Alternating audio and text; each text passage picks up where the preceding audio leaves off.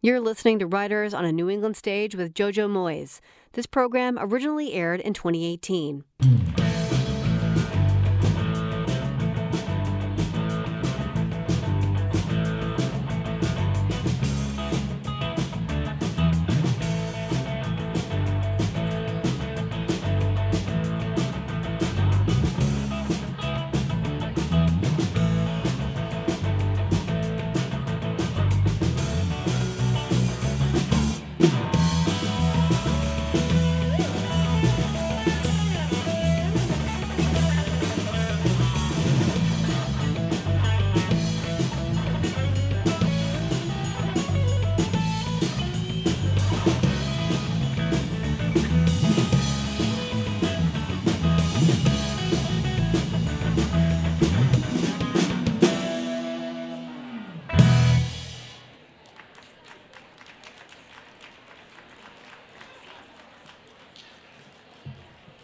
Everybody hear me? Um, thank you so much for turning out on a very cold evening. We English people are not quite used to this level of cold. Um, I'm going to do a short reading first. I tell you it's short because there's nothing worse than a really long reading, and I want to reassure you that that's not going to happen. And then I'm going to have a little chat with you about how this book came about and then, as you've been told, then we'll get to the stuff. But I really, really want some questions from you because otherwise I'm going to have to come down there and pick out individual people, and you don't want that. So I'm going to read uh, a little bit from Still Me, my new book. It's the last book in the Louisa Clark series. Oh. um, and uh, yeah, here we go. I'll start. It was the moustache that reminded me I was no longer in England. A solid grey millipede firmly obscuring the man's upper lip. A village people moustache. A cowboy moustache. The miniature head of a broom that meant business. You just didn't get that kind of moustache at home. I couldn't tear my eyes from it. Ma'am, oh, I should actually say here, I apologise in advance for my really bad American accent. Don't be distracted. Ma'am, the only person I had ever seen with a moustache like that at home was Mr. Naylor, our maths teacher, and he collected digestive crumbs in his. We used to count them during algebra. Ma'am? Oh, sorry. The man in the uniform motioned me forward with a flick of his stubby finger. He did not look up from his screen. I waited at the booth, long haul sweat drying gently into my dress. He held up his hand, waggling four fat fingers. This, I grasped after several seconds, was a demand for my passport. Name? It's there, I said. Your name, ma'am. Uh, Louise Elizabeth Clark. I peered over the counter, though I never actually used the Elizabeth bit because my mum realised after they named me that that would make me Lou Lizzie, and if you say it really fast, it sounds like lunacy. And though my dad says that's kind of fitting, not that I'm a lunatic. I mean, you wouldn't want lunatics in your country, ha! my voice bounced nervously off the plexiglass screen. The man looked at me for the first time. He had solid shoulders and a gaze that could pin you like a taser. He did not smile. He waited until my own faded. Sorry, I said. People in uniform make me nervous. I glanced behind me at the immigration hall, at the snaking queue that had doubled back on itself so many times it had become an impenetrable, restless sea of people. I think I'm feeling a bit odd from standing in that queue. That is honestly the longest queue I've ever stood in. I'd begun to wonder whether to start my Christmas list. Put your hand on the scanner. Is it always that size? The scanner? He frowned. No, the queue. But he was no longer listening. He was studying something on his screen. I put my fingers on the little pad, and then my phone dinged. It was Mum. Have you landed? I went to tap an answer with my free hand, but he turned sharply towards me. Ma'am, you are not permitted to use cell phones in this area. Oh, it's just my mum. She wants to know if I'm here.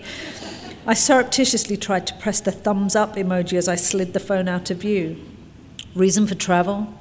What is that? Mum's immediate reply came. She had taken to texting like a duck to water and could now do it faster than she could speak, which was basically warp speed. You know my phone doesn't do the little pictures. Is that an SOS? Louisa, tell me you're okay. Reasons for travel, ma'am?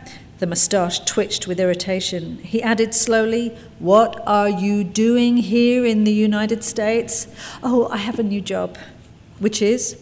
I'm going to work for a family in New York. Central Park.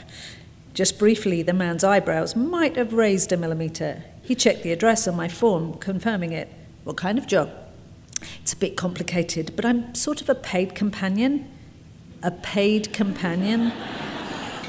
well, it's like this. I used to work for this man. I was his companion, but I would also give him his meds and take him out and feed him. That's not as weird as it sounds, by the way. He had no use of his hands. It wasn't like something pervy. Anyway, my last job ended up as more than that because it's hard not to get close to the people that you work with. And Will, the man, well, he was amazing. And, well, well, we fell in love.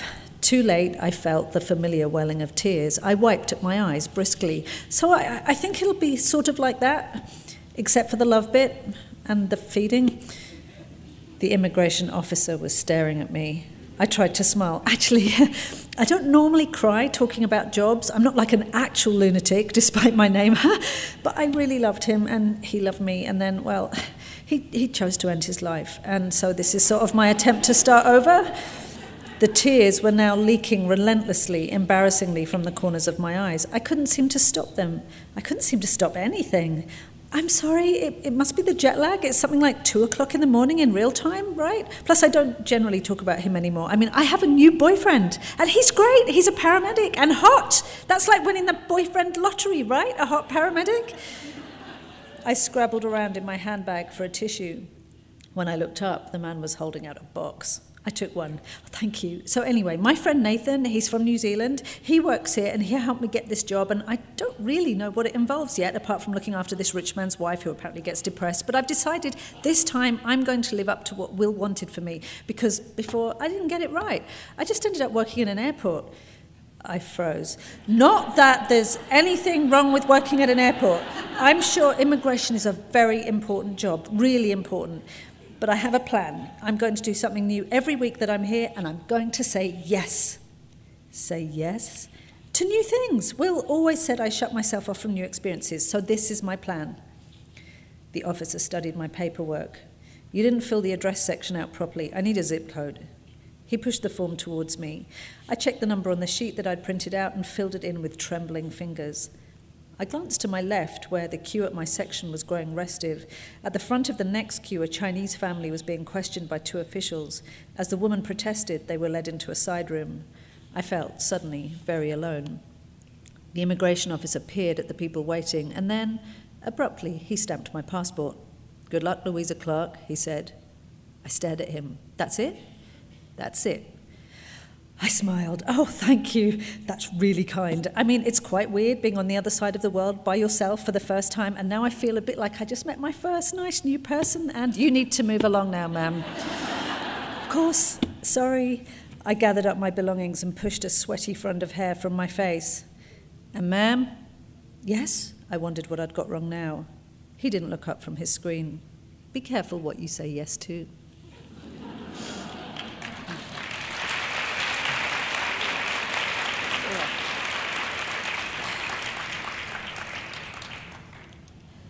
Um, so I'll just tell you a very little bit about Still Me, which picks up pretty much on the same 24 hour period that the last book ended, which um, I think is quite a close sequel.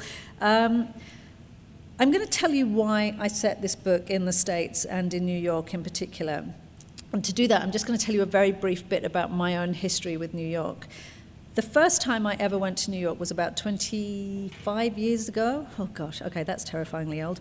Um, and I went for a long weekend with a girlfriend, and I had such a good time. I think I didn't sleep for like three days. And then I got on the flight to come home, and it was one of those nightmare flights where the turbulence is so bad that the trolleys actually start going up and down the aisle, and people are screaming and praying.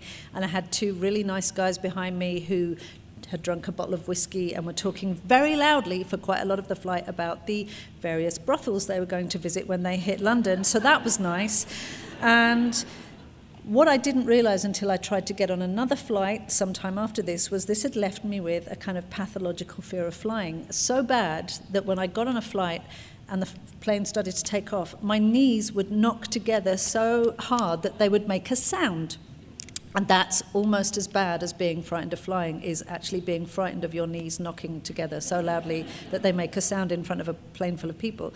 And this just got worse and worse until it became easier for me just not to fly and instead pretend to my family every year that they didn't want to go long haul, they didn't want to visit America or Australia or Brazil. That what they really wanted to do was go caravanning in northern France where sometimes it didn't even rain. So, you know, that was great. And I got away with that for about 15 years. I'm such a nice mum. And uh, eventually, Me Before You happened. And a couple of things happened when Me Before You first took off in the UK. One of which is I sold the film rights really quickly. And I've sold a few film rights before. And the best way to look at them, if you're a writer, is just to say they're like a kind of lottery ticket. It sounds really exciting, and sometime in the future you've got a chance of something amazing happening. But really, the odds against it are pretty much tiny. Oh, the odds against it are huge. The chances of it happening are tiny. Anyway, this was the first time I thought something might actually happen. Uh, it just had a good feel about it. I met the company, I'm not going to name them.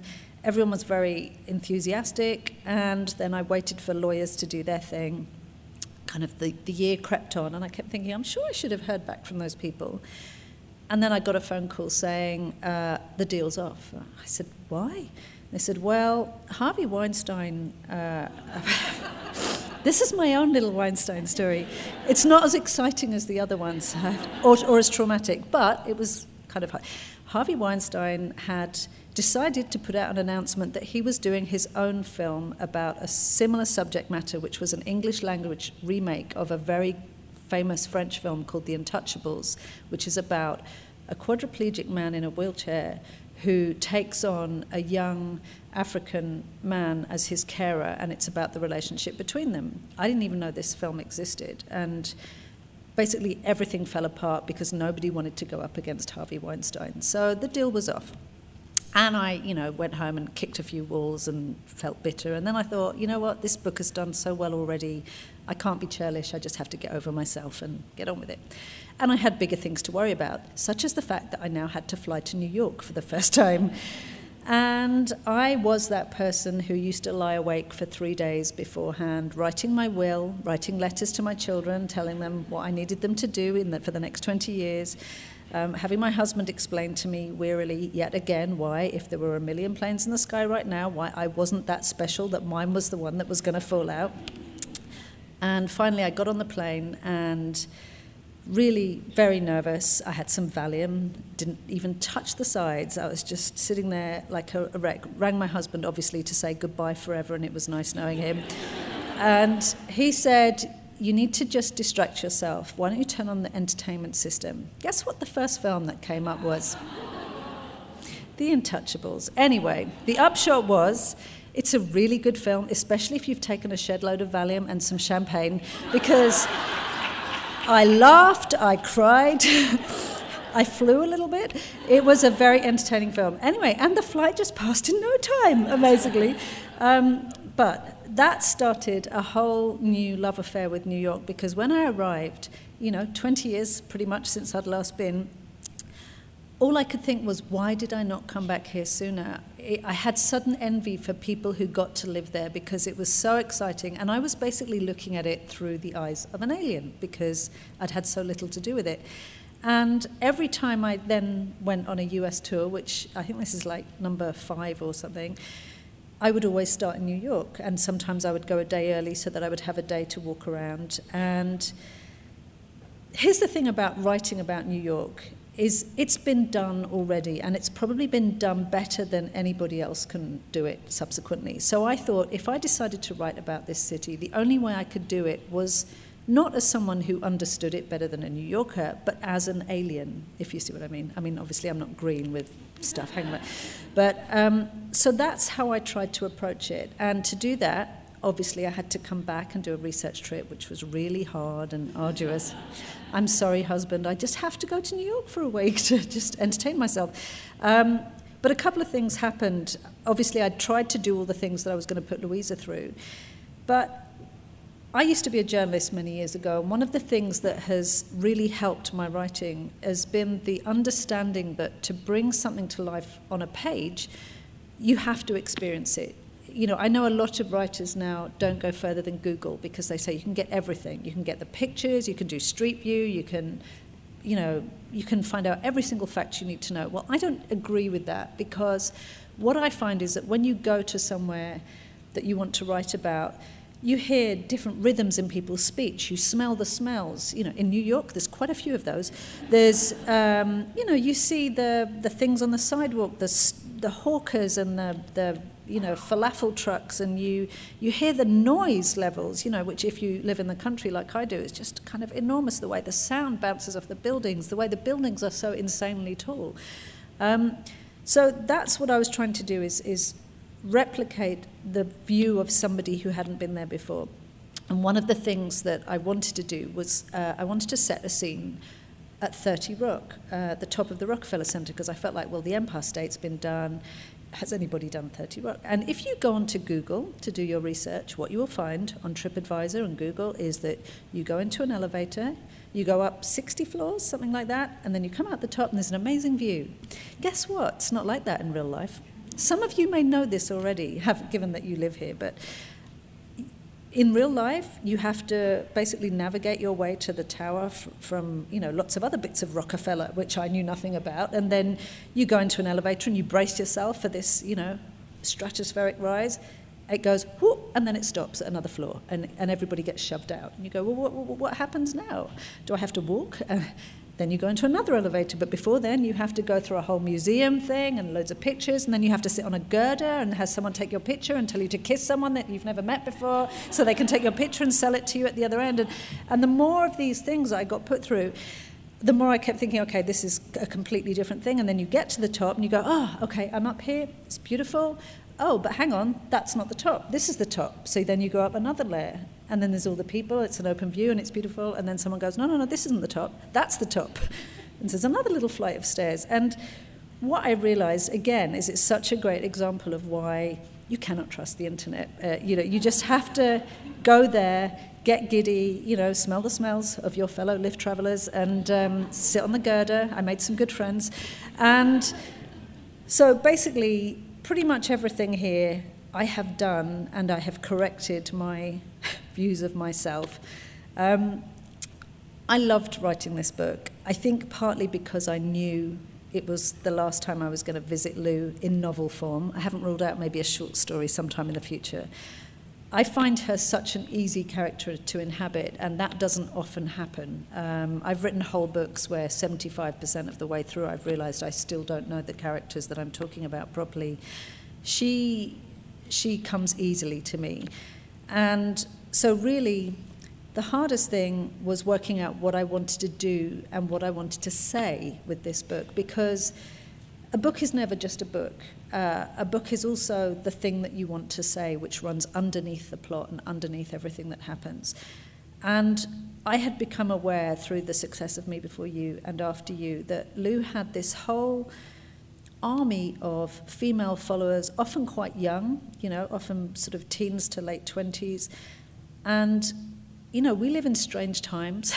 There's a lot of politics and a lot of stuff going on. That's all I'm going to say on that matter. Um, but what I realized was that it was really important to me that what I did with Louisa meant that at the end of this book, I might not be able to solve anything. You know, I'm just a writer of commercial fiction, but I didn't want to be part of the problem.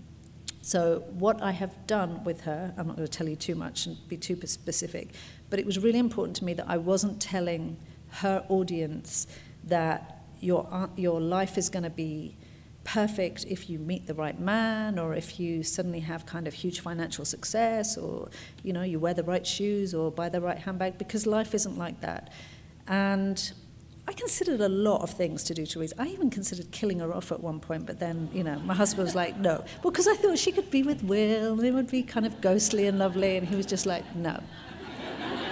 Absolutely not. Um, so, anyway, she doesn't die. I'm just going to tell you that in advance. It's not a spoiler. Uh, but I hope that when you, those of you who bought this book or borrowed it from your library, because those are great too, um, I hope that you feel where Louisa ends up at the end of this book is, is satisfying and it is the right place for her to end up. And I'm not going to tell you any more than that because I think we've probably reached a musical interlude. This is where I do a dance. Oh, no, I don't do that. That's later. Okay. Um, so I'm going to leave you to the lovely band and come back to talk some more. And please think of your questions. No rude ones. I'm not going to answer those. Okay.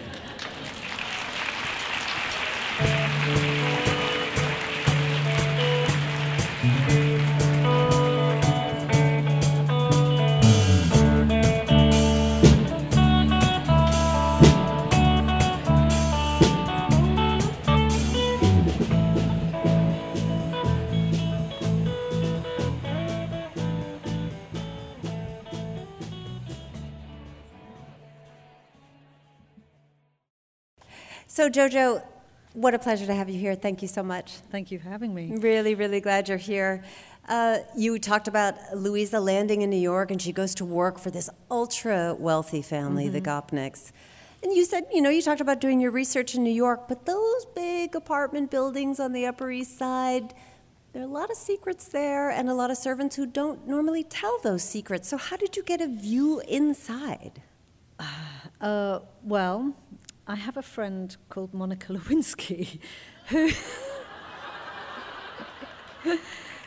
Way to open. she, she doesn't live there, I hasten to add, but she has some really interesting friends. And so I asked her if she knew anybody who might be willing to let a really nosy writer come and sniff around their apartment. And it's testament to her kind of charm and nice friends that that happened. And so we had tea, and she also introduced me to an amazing realtor who's been selling those buildings for donkey's years. And between the two of them, I really got to find out about the kind of blood flow around the buildings because it was really important to me that that building become a character in itself. I really like the way that those buildings, you know, do start to become characters. The fact that on the with the east side, you know, the buildings tend to be older and often they have terrible plumbing, like all the things that you just wouldn't expect. And the fact that because everything is a co op and has to run by a board, nothing ever gets changed because people don't like the change. And uh, whereas on the other side, you have the kind of really filthy rich people, the oligarchs and the pop stars who all have,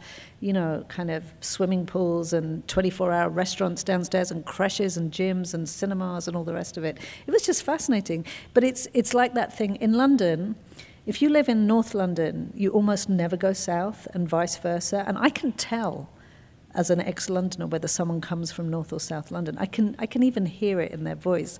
And I thought it must be the same in New York. You must be able to know kind of roughly where someone comes from. There must be kind of minute signals that give you those clues, and that's what I wanted to pick up.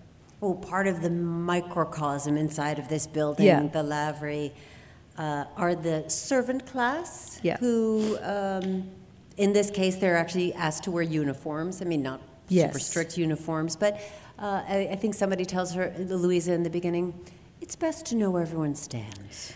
That is actually a phrase that someone told me. Uh, the, the weird sort of one of the weird side effects of the success of the books over the past few years is that I have had access to some people's lives that I might not otherwise have had.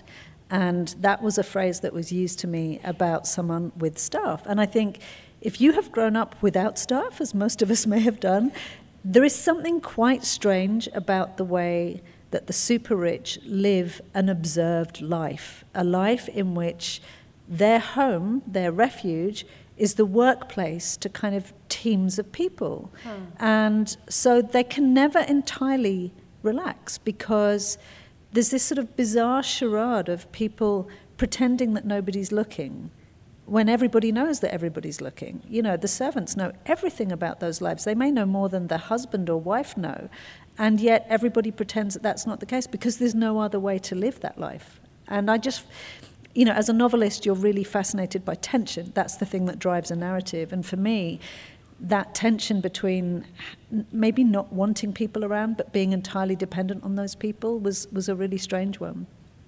Yeah, it's fascinating. I hadn't thought about that. These observe and perhaps you grew up opinions. with servants. Well, I did grow up with yeah. servants, um, uh, of course. Um, But, but this is not the first book where you had this working class woman mm-hmm. set into this world of you know uh, the super super rich. What is it about that that that works for you? Well, I should say, in fairness, it's like two of my books out of 14 are to okay, do with okay, that. All right. Um, in but, a couple of your books. but this is, a, for me, this is about money more than class. You know, I think Me Before You was definitely about class and aspiration. This is about money, pure and simple. You, you, you are either a have or a have not. And I think the thing that interested me about the relationship between Mr. Gopnik's ex wife and the kind of circle that they moved in that they won't now allow his second wife to move into. Mm. Is you can see that in almost any social strata. It doesn't actually have to be the, the wealthy. It, it could be, you know, it could be a working man's club in New Jersey. If you get that second wife coming in and there's kind of a handful of 50 year old wives who are looking at their own husband going, don't even think about it. You know, she, that young wife is going to get the same reception. Um, it's just that when you also introduce money, there's a whole new layer of tension because the kids are thinking she's going to pop out a Sproggan and that's going to be it. There's my inheritance gone. And that just adds to more. Or that was just my thinking of it. yeah. Okay. Well, this woman, her name is Agnes. Um, she's stunningly beautiful mm-hmm. uh, Eastern European woman, a much younger wife of a one percenter. Um, when did you start writing this book yeah. exactly? I, this is the weird thing. I started writing this book a long time before any other women who resemble that description in any way may have come to public prominence.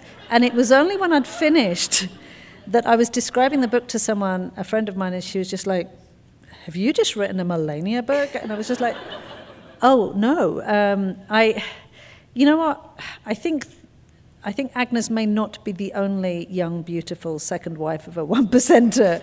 Um, she's, she's not well, I don't know Melania. Perhaps she is very like Melania, but um, in my head, she's not like Melania. She, although I think there is a certain survivor instinct that has to possibly come into play to exist in that sphere. Um, that's probably all I'm going to say. Well, well, many people would look at her and think she won the lottery. You know, yeah. she was not wealthy. She's got this very uh, rich husband who adores her. You know, she basically shops and works out and wears couture gowns. Yeah, all her problems are luxury problems. Her yeah. problems are, so how do you write a character like that and make her sympathetic? Because I think she is. You know, you feel for her. Um, do you know there's a. Uh, an interview that stayed with me. Um, oh God, sorry, I've got jet lag brain. Who wrote Eat, Pray, Love? Uh, Elizabeth Gilbert. Elizabeth Gilbert. And I read an interview with her where she did an amazing thing after she achieved kind of huge financial success. And she gave away huge amounts of money to her close friends so they could pay off their mortgages. And she thought this was a really great thing to do because she felt so lucky. She just wanted to make sure everybody else felt that way. And I thought, yep, that would be a kind of fairly fundamental impulse to kind of improve everybody's lives. And she said the worst thing happened, which was that some of them didn't want to talk to her anymore because uh, for them, she had removed something that they were aspiring to that they hadn't realized they needed it. And also, they felt obligated to her in a weird way. And it was the first time I kind of thought about the fact that, you know, you can joke about the phrase luxury problems, but it can be a problem. And what that money had done was isolate her from her friends in a way that was totally unexpected. So when I thought about Agnes, I thought about the fact that the, there might be a degree of resentment among her friends that she had kind of won the lottery, as you say, but there was also a pride, you know, that people don't always want to be given things. They want to earn things and they want to be your equal. They don't want to feel like the poor relation. And Agnes's friends are proud women, so they, they didn't want to do it. And in the end, it just becomes easier not to rub up against that person. It's just easier to avoid them because the feelings that someone's success on that level can induce are so compli- complicated and maybe tell you something not great about yourself. So in the end, it's easier not to see them at all. Yeah, she's really isolated. Yeah, she's isolated. And and she, her security is kind of based on hiding things. You know, they're they're yeah. erasing fundamental parts of herself. Yes. Let's say.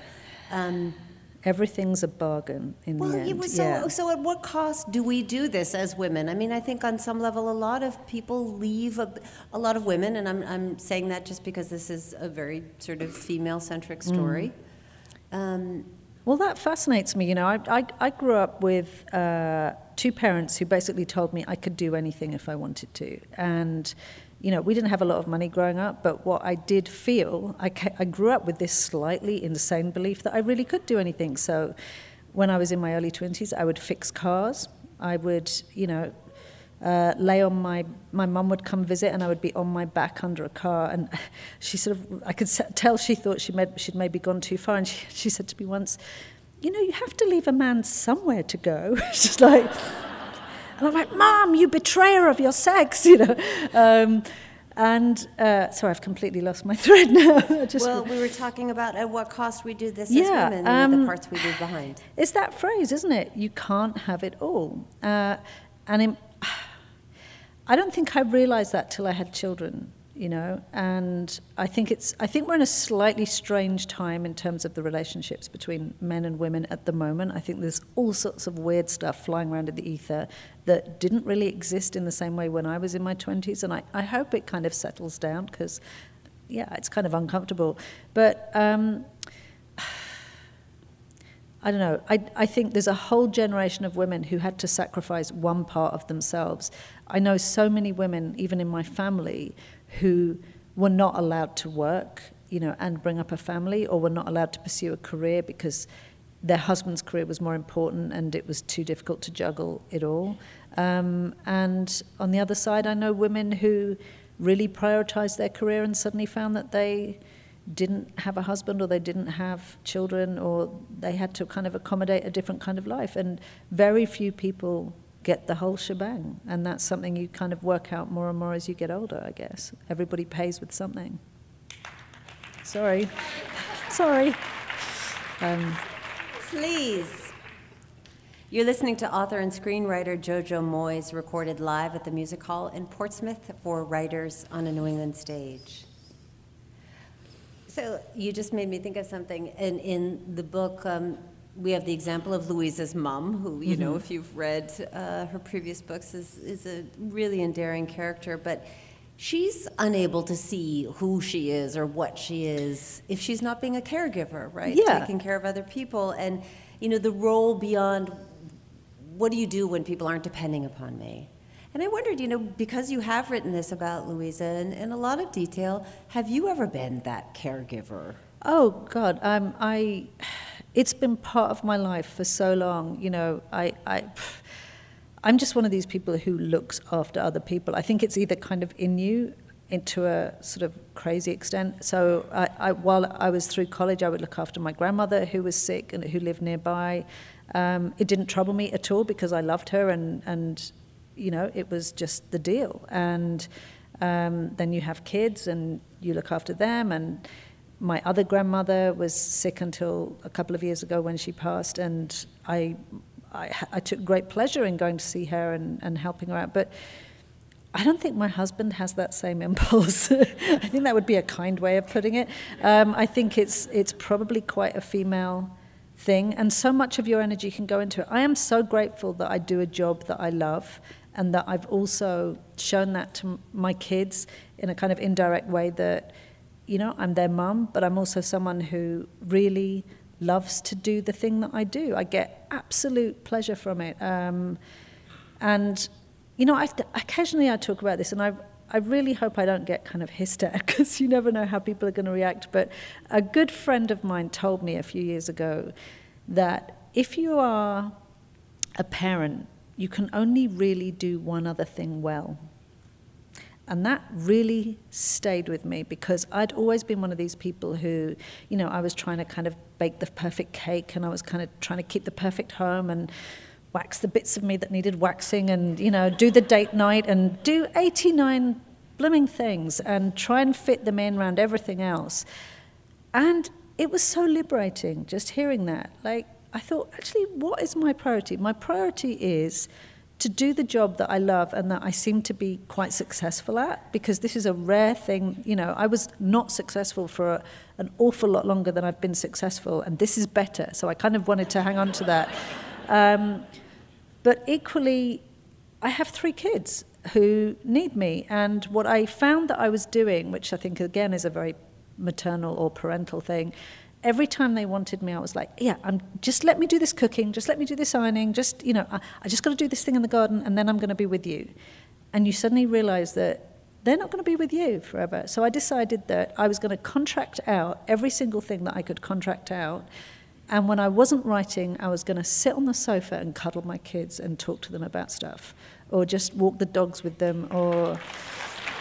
Oh, thank you. I prefer the clapping to the hissing. But it's funny because some, you say that to some audiences, and not all women want to hear it because it's a very, it's almost a radical thing to say, I'm going to be a mum, but I'm not necessarily going to be a homemaker because I can't do everything.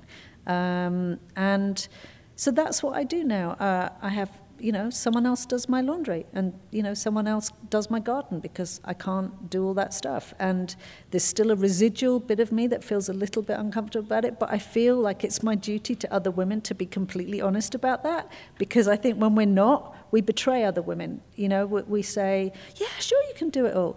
No, I don't have a social life. Like, I literally don't have a social life. And that's fine too, because something has to give. I, that's what Facebook's for, right? Well, I don't hear any hissing. Okay.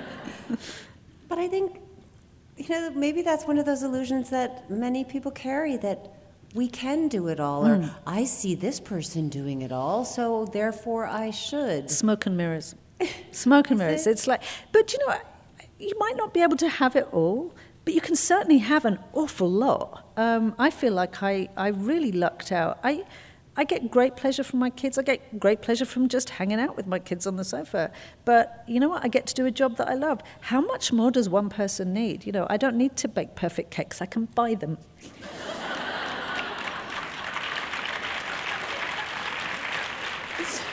They're probably going to do it better than me anyway. All right, so you've talked a little bit about, you know, who you've decided to be as a parent and mm-hmm. a writer. Um, what advice do you have for writers to become as prolific as you are, as a question from the audience? Okay, I'm going to say something radically. I'm not sure you should be as prolific as me because I'm really, really tired all the time. I'm so tired. Um, I, I would like to adjust my work life balance a bit. But, in, okay, it's been really good to be this prolific for six or seven years. I think you should just work at your own pace. Is the answer? It suits me to work really hard. Um, it's Which just, means, do you like have a daily writing schedule? yeah, I mean, for a long time, I used to get up at six, and I would literally start work from the moment I woke up. I mean, with help, my husband would literally go downstairs, make the coffee, wake me up, put the coffee in one hand and put my laptop in my lap and just go start and then leave me to it. And I would be writing before my eyes were properly properly open. And the great thing about that as a as a woman writer perhaps as a mother is that I could get stuff almost dredged up from my subconscious before my brain actually fills up with the detritus of the day the school uniform that needs washing, the fish fingers in the fridge, the dog that needs to go to the vet, the eight million things that you tend to jumble about in your, in your head for the rest of the day. So I could often get 500 words done before breakfast, and then I would do all the other things that need doing around breakfast. And we also have quite a lot of animals at home, deal with them, and then I would go to work. Um, now my kids get up even earlier, and I just can't do half five. I'm just too old and tired, and I don't want to look like a sad horse every day. So I'm now um, I'm now at the stage where I tend to just write in the mornings. I do my admin in the afternoon and walk the dog and all that kind of stuff, and just try and do what I can. But I, I don't have a set schedule. I've got a lot of, there are a lot of okay, questions. Okay, go for it. I'll try and talk less. No, no, no. I love this. I mean, this is perfect. You talk as much as you want to. Um, I want you to do whatever you want. I don't want you to be tired or stressed out. I'm just going to hang out here, just relax. Did you want a drink? Because um, no, it's fine. Actually, you didn't offer me that before. well, now I know what's really Okay. going on. This is my social life. All my friends. a lot of questions though, uh, from the audience Okay. about your, your writing and you know the, the real emotion that it evokes um, from a lot of people. So I have a question here: Do you ever cry or become really emotional when you are writing a moment? If I don't cry, you won't cry. That's. Uh, no, it's true. When I wrote the final letter in Me Before You, I cried so hard that the guy in the next office, who actually didn't like me very much, came next door to see if I was okay. And he knocked on the door and opened it, and he said, Is everything all right? I went, Yeah, it's going really well. It's really good. I'm so happy. And he was just like, Okay, just going to leave that there. Um, what I found over the years is you have to feel it because it has to come from somewhere honest. I don't think you can write cynically and make people laugh or cry because I think it shows on the page. So to do that, you have to feel the things that your character is feeling. And if I can't make myself teary or make myself laugh, then something's not working. Uh, and I just keep working at it until I can get there. And so it is this slightly weird job where to make myself properly sob in a day is a really good day's work. Yeah. How about humor? You know, you tackle some really big topics, but there's a lot of humor, especially in, Yeah. in the Louisa Clark books. Is, is that something that you found as a way to, I don't know, help the medicine? Well, I've only introduced humour after Me Before You. I'd written eight books before then which didn't have a funny word in them. Okay, can I tell you just something a little funny? Okay. Today I was speaking with my colleagues and saying, how can I ask her why she wasn't funny before this? Why weren't you funny? Um, her first eight books weren't funny. no, they weren't funny. Um, they may not still be funny, but I think they're funny. Um, I just didn't think I could do comedy. I just it didn't occur to me that I could be funny. And then when I came up with the idea for Me Before You, uh, which was sort of loosely based on a news story that was in England at the time, I pitched this idea to my agent, and she, I could see she was like, "Okay, that's quite a bleak story." Um, and in England, I don't know if it's the same here, but in England, we tend to disguise high emotion with really bad jokes. It's like it's our way of dealing with with real emotion. So, um, like. Our emergency services have the blackest humour. It's they're, they're very funny, and it's probably you know not to everybody's taste, but um, that's that's how we respond. And so I thought the only way I can make this book palatable because it's going to be grueling in places is if I also make people laugh. And so I just tried to introduce humor and touch wood it, it kind of it it balanced it out. How did you, uh, what was your inspiration for Louisa as a character? Do you know, I have no idea. She just landed in my lap, and my God, if I could make that happen again, I would because it happens so rarely. Usually, I spend months thinking about characters. I have this whole routine where I buy an A4 hardback book with no lines, got to be no lines, and I have nice pens, and I start sketching characters, and I invent histories for them. I, you know, want to know what their parents did, where they grew up, what food they like to eat, what music they listen to. I do a thing called the kick the dog test. Um, there's no dogs harmed in this test. Uh, um, I, I have my character walk down a road in my imagination and see someone kicking a dog. What do they do?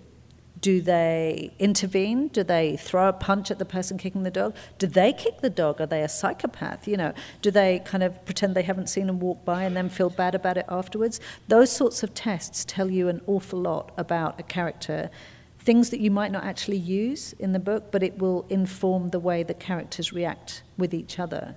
And so usually I go through all these insane hoops before I even start. You know, I know what's in their fridge, what's in their handbag, whether they have lint at the bottom of their handbag. Um, Louisa did, by the way. Uh, and then Louisa just fell into my lap, as did Will. And it was really strange because I knew, I saw one scene in my head, which was the wheelchair dance at the wedding and I the, the exchange between them where he he's she's um, he says you would have never let me look at your breasts like that if I wasn't in a wheelchair. And she says, You would have never looked at my breasts if you weren't in a wheelchair.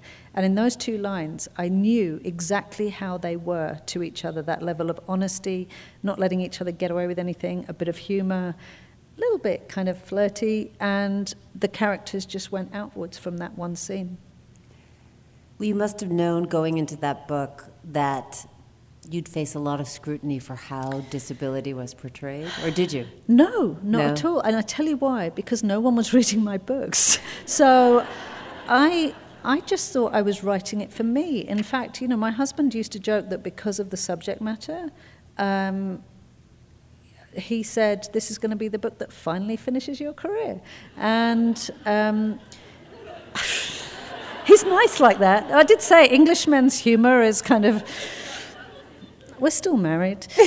um, but I wanted to. So here's the thing, and I, I don't really talk about this much, but um, this isn't going out on NPR, right? no, um, nobody's. I have a disabled son. Uh, my younger son is disabled. He was born disabled. He, he's profoundly deaf. And one of the things you learn very quickly if you're the parent of a disabled child is that the disability doesn't matter. You know, you have a couple of weeks or maybe longer where you're in, you're slightly in shock because you have to adjust all your expectations, not your feelings, but your expectations about what they may or may not achieve and what you can want for them and what you can expect. You know, it's it's a steep learning curve.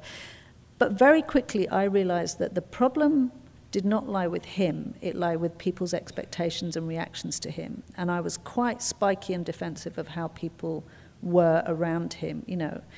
Some people called him a tragedy, which I just wanted to punch them in the face. Um, sorry, I'm not normally violent, but that's what mothers do, right? If you and, saw someone kicking a dog. Oh, no, then I would, yeah. yeah, no cruelty to animals.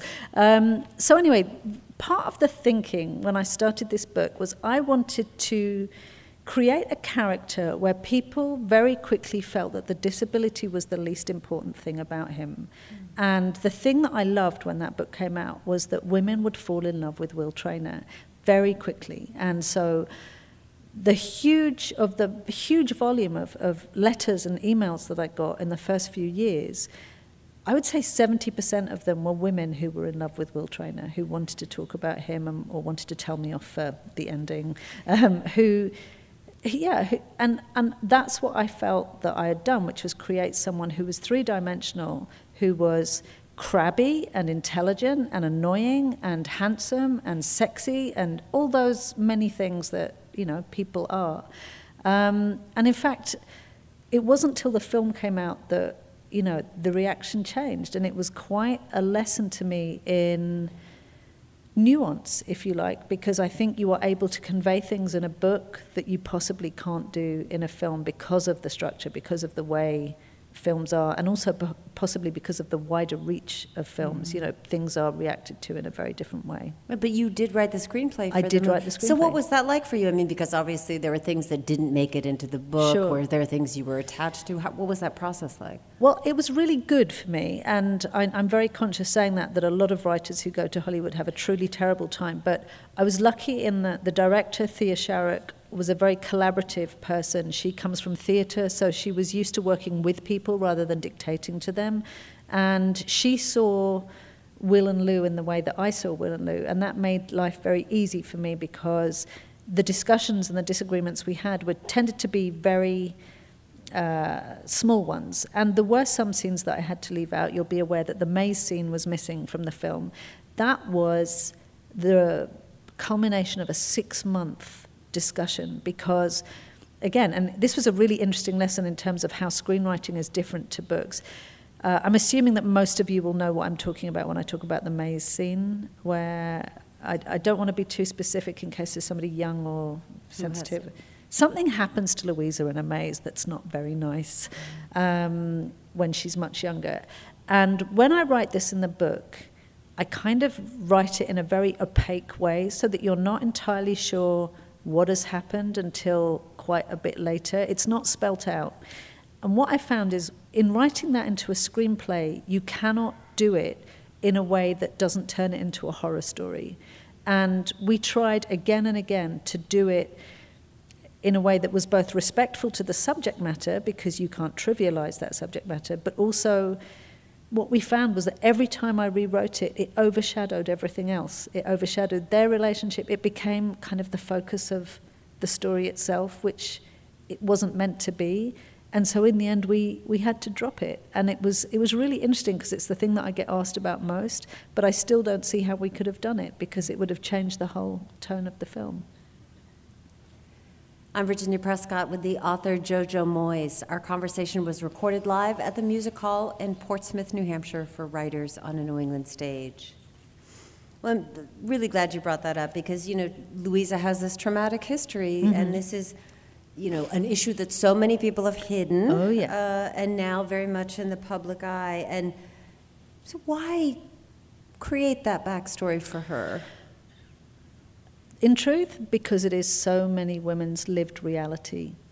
Uh, it's been really interesting, this Me Too thing, the conversations that it's opened up. And I think one of the things that I have found personally kind of shocking and a bit destabilizing, but also weirdly liberating because of the way women are supporting each other, is how many women have suffered things that they've just assimilated, that they've just gone, okay, well, you know, that's it.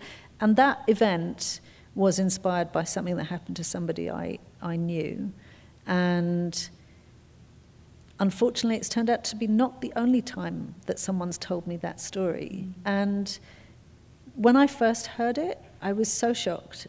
And now I'm kind of not shocked, and that's really a sad thing. But I just think just just because you write women's commercial fiction or however we want to describe it, and it might be funny and it might be you know might have a kind of lightweight cover, doesn't mean you can't tackle quite sticky issues. You know things that are prevalent in in life now. Uh, you know there are political elements to my books, but they're sugar coated generally.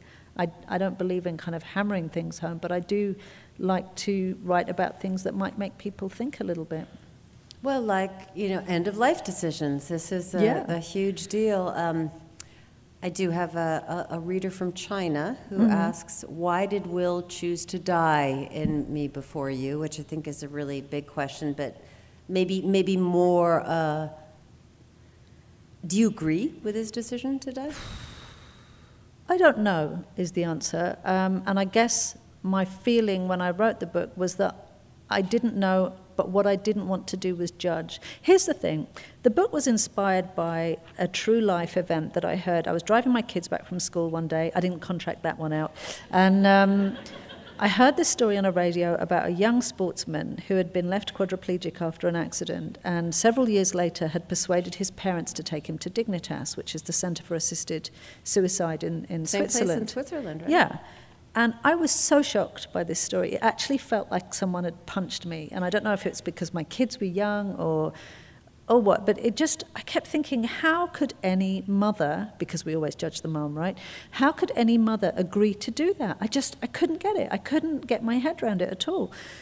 Because you just think you would fight till your dying day to, to instill some kind of sense of something in your child. You would want to make them want to live. Well, here's the thing I, I realized that life isn't black and white like that. The more I read around this topic, the more I read about this family, what happened to this young man, I discovered that I, I couldn't judge him. I couldn't judge his family and I couldn't judge him because what they were in was this extraordinary set of circumstance. And he was an extraordinary man, and that's the key. He, he did not react the way most people react. And the strangest coincidence, while we were filming, we had a number of people on set whose job, who who were either quadriplegic or whose job was working with quadriplegics because we wanted to get the technicalities right. We wanted to make sure that we didn't get anything wrong. And one of these people worked with the young man who had taken his own life. And one day I talked to her about him, and she said, she's really experienced. She's the most amazing woman. She's inspirational. She changes everybody's lives. And she said, in her career, of all the hundreds of people that she's worked with, there had only ever been two people who she knew she couldn't get through to, and he was one of them. Oh. It was like a wall had gone up and she couldn't break it down. And that's the topic I was kind of interested in. What if the person who you love refuses to play ball? What happens if everybody knows that the right thing is for them to want to live and they're just not having it? How, how would you live with that as a mom? How would you live with that as a girlfriend? How, you know, it, it just, it was one of those issues I couldn't quite get to the bottom of. And when I write, the, the issues that really fascinate me are the ones where there are no clear answers. And for me, there is no clear answer on that topic. When I was writing it, one of the other reasons I wrote it was that we had two members of our family who required 24 hour care. And it is really easy when you're not in that position, when you're not watching someone leading a life that is devoid of pleasure, devoid of dignity, because they are having to have stuff done to them every single day that they hate just to stay alive I can't tell them that they should want to live because I knew what they were like before and I knew what their lives were like now, and all I could feel was compassion. And there is a scene in Me Before You where Louisa tries to make Will eat carrots. I don't know if you remember, because she thinks they're good for him. That was me with my family member mm. who didn't like carrots. And what you realize is you feel so impotent, you feel so powerless I was trying to mash these carrots into her beef to try and make her eat the carrots.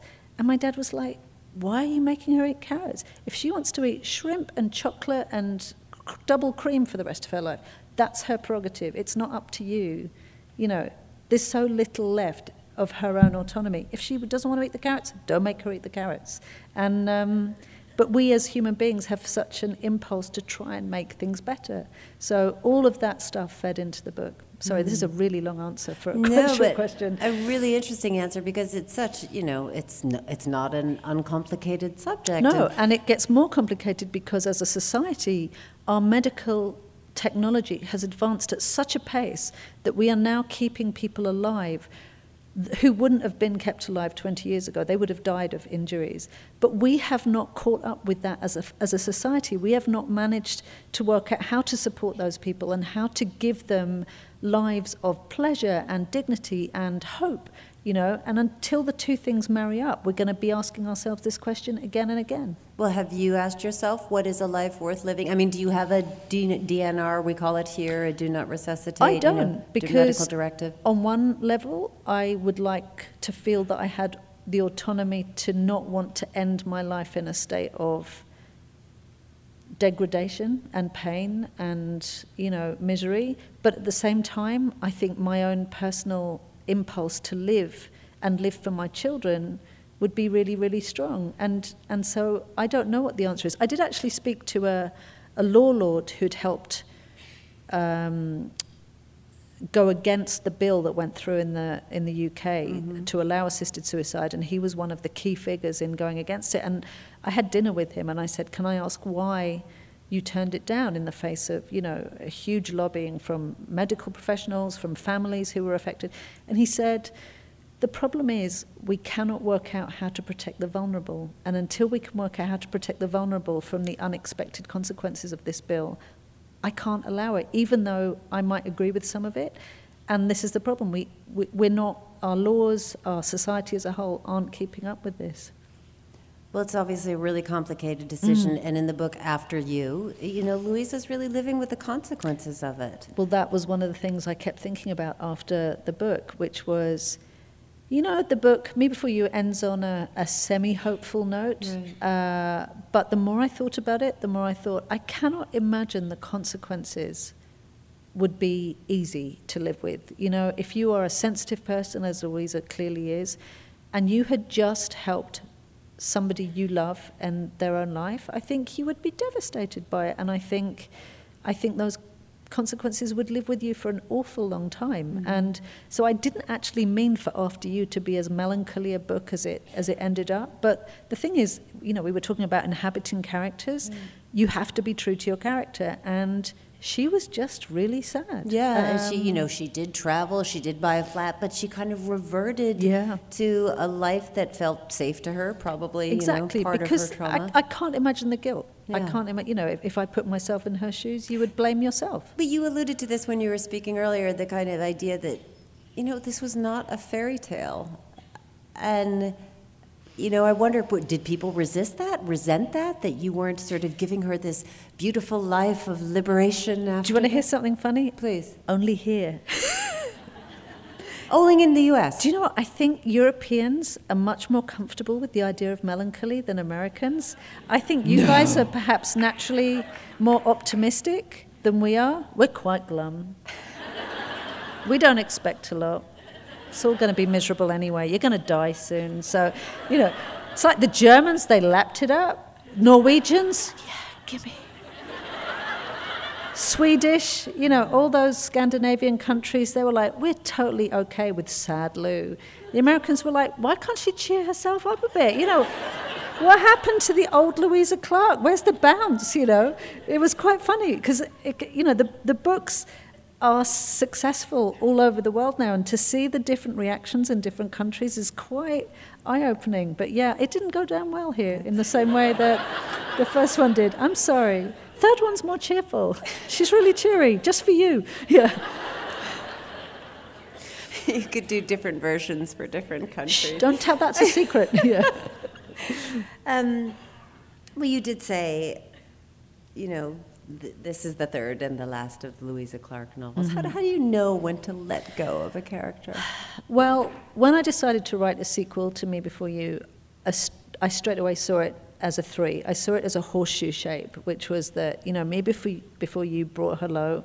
After You is kind of an exploration of grief and, and how to rise up out of it. And then uh Still Me is, is really the coming up again. And Louisa really working out questions of her own identity, what she really wants now that she's out of the shadow of, of Will, and also perhaps to some extent of Sam. Mm. She is having to work out who she is in this new landscape. And um, so, yeah, it, it, it's hard to leave her behind. It's really hard. The more I talk about it, the more I think, why did I do that? But I, I I don't want people to feel like I'm, you know, flogging my little stripy head, stripy-legged horse to death. I, I want people to look on her with fondness, and I feel like if I kind of do Louisa's divorce, Louisa's custody battles, Louisa's battle with middle-aged spread, it's just not going to have the same appeal.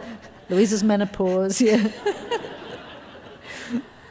Um, okay, so I have to quickly ask you because we have to draw to a close. But okay. um, where do you fall in this spectrum? You know, you were talking about mashing up the carrots to try and make someone eat carrots. You know, do you reach into this bottomless bag of sunniness and pull out another lovely scheme to make people happy? Is that you? What, me personally? Gosh, that's quite deep. Um, I'm English. We don't talk about emotions. Um, I'm sorry, I asked if you just like no, no, no. it's fine. I've been in therapy. I'm better at this stuff now. Um, I am definitely someone who wants everybody to feel better. You know, I think most of my books have a happy ending because I, I really struggle when people are struggling around me. Um, you know, you were talking earlier about whether you're the kind of person. You know, I would have stolen the dog that was getting kicked. I would have punched the person in the face, and then I would have ended up with a dog that I didn't really want because that's my impulse. Um, so, yeah, I you know, we live in kind of tough times at the moment, and it was a fairly conscious decision to me to make this book a little bit joyful in places, certainly in terms of the final few chapters. There are moments that made me feel kind of uplifted for various reasons. I don't want to kind of go into too many of them.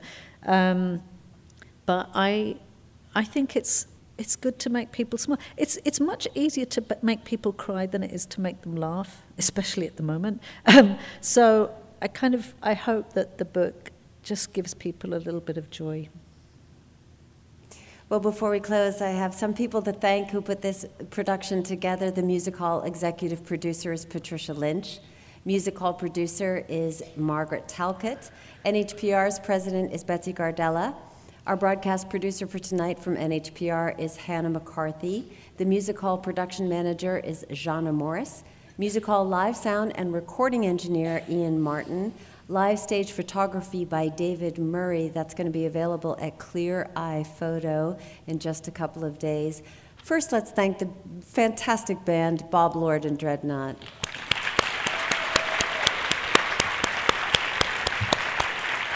And join me in thanking Jojo Moyes for being here tonight with us.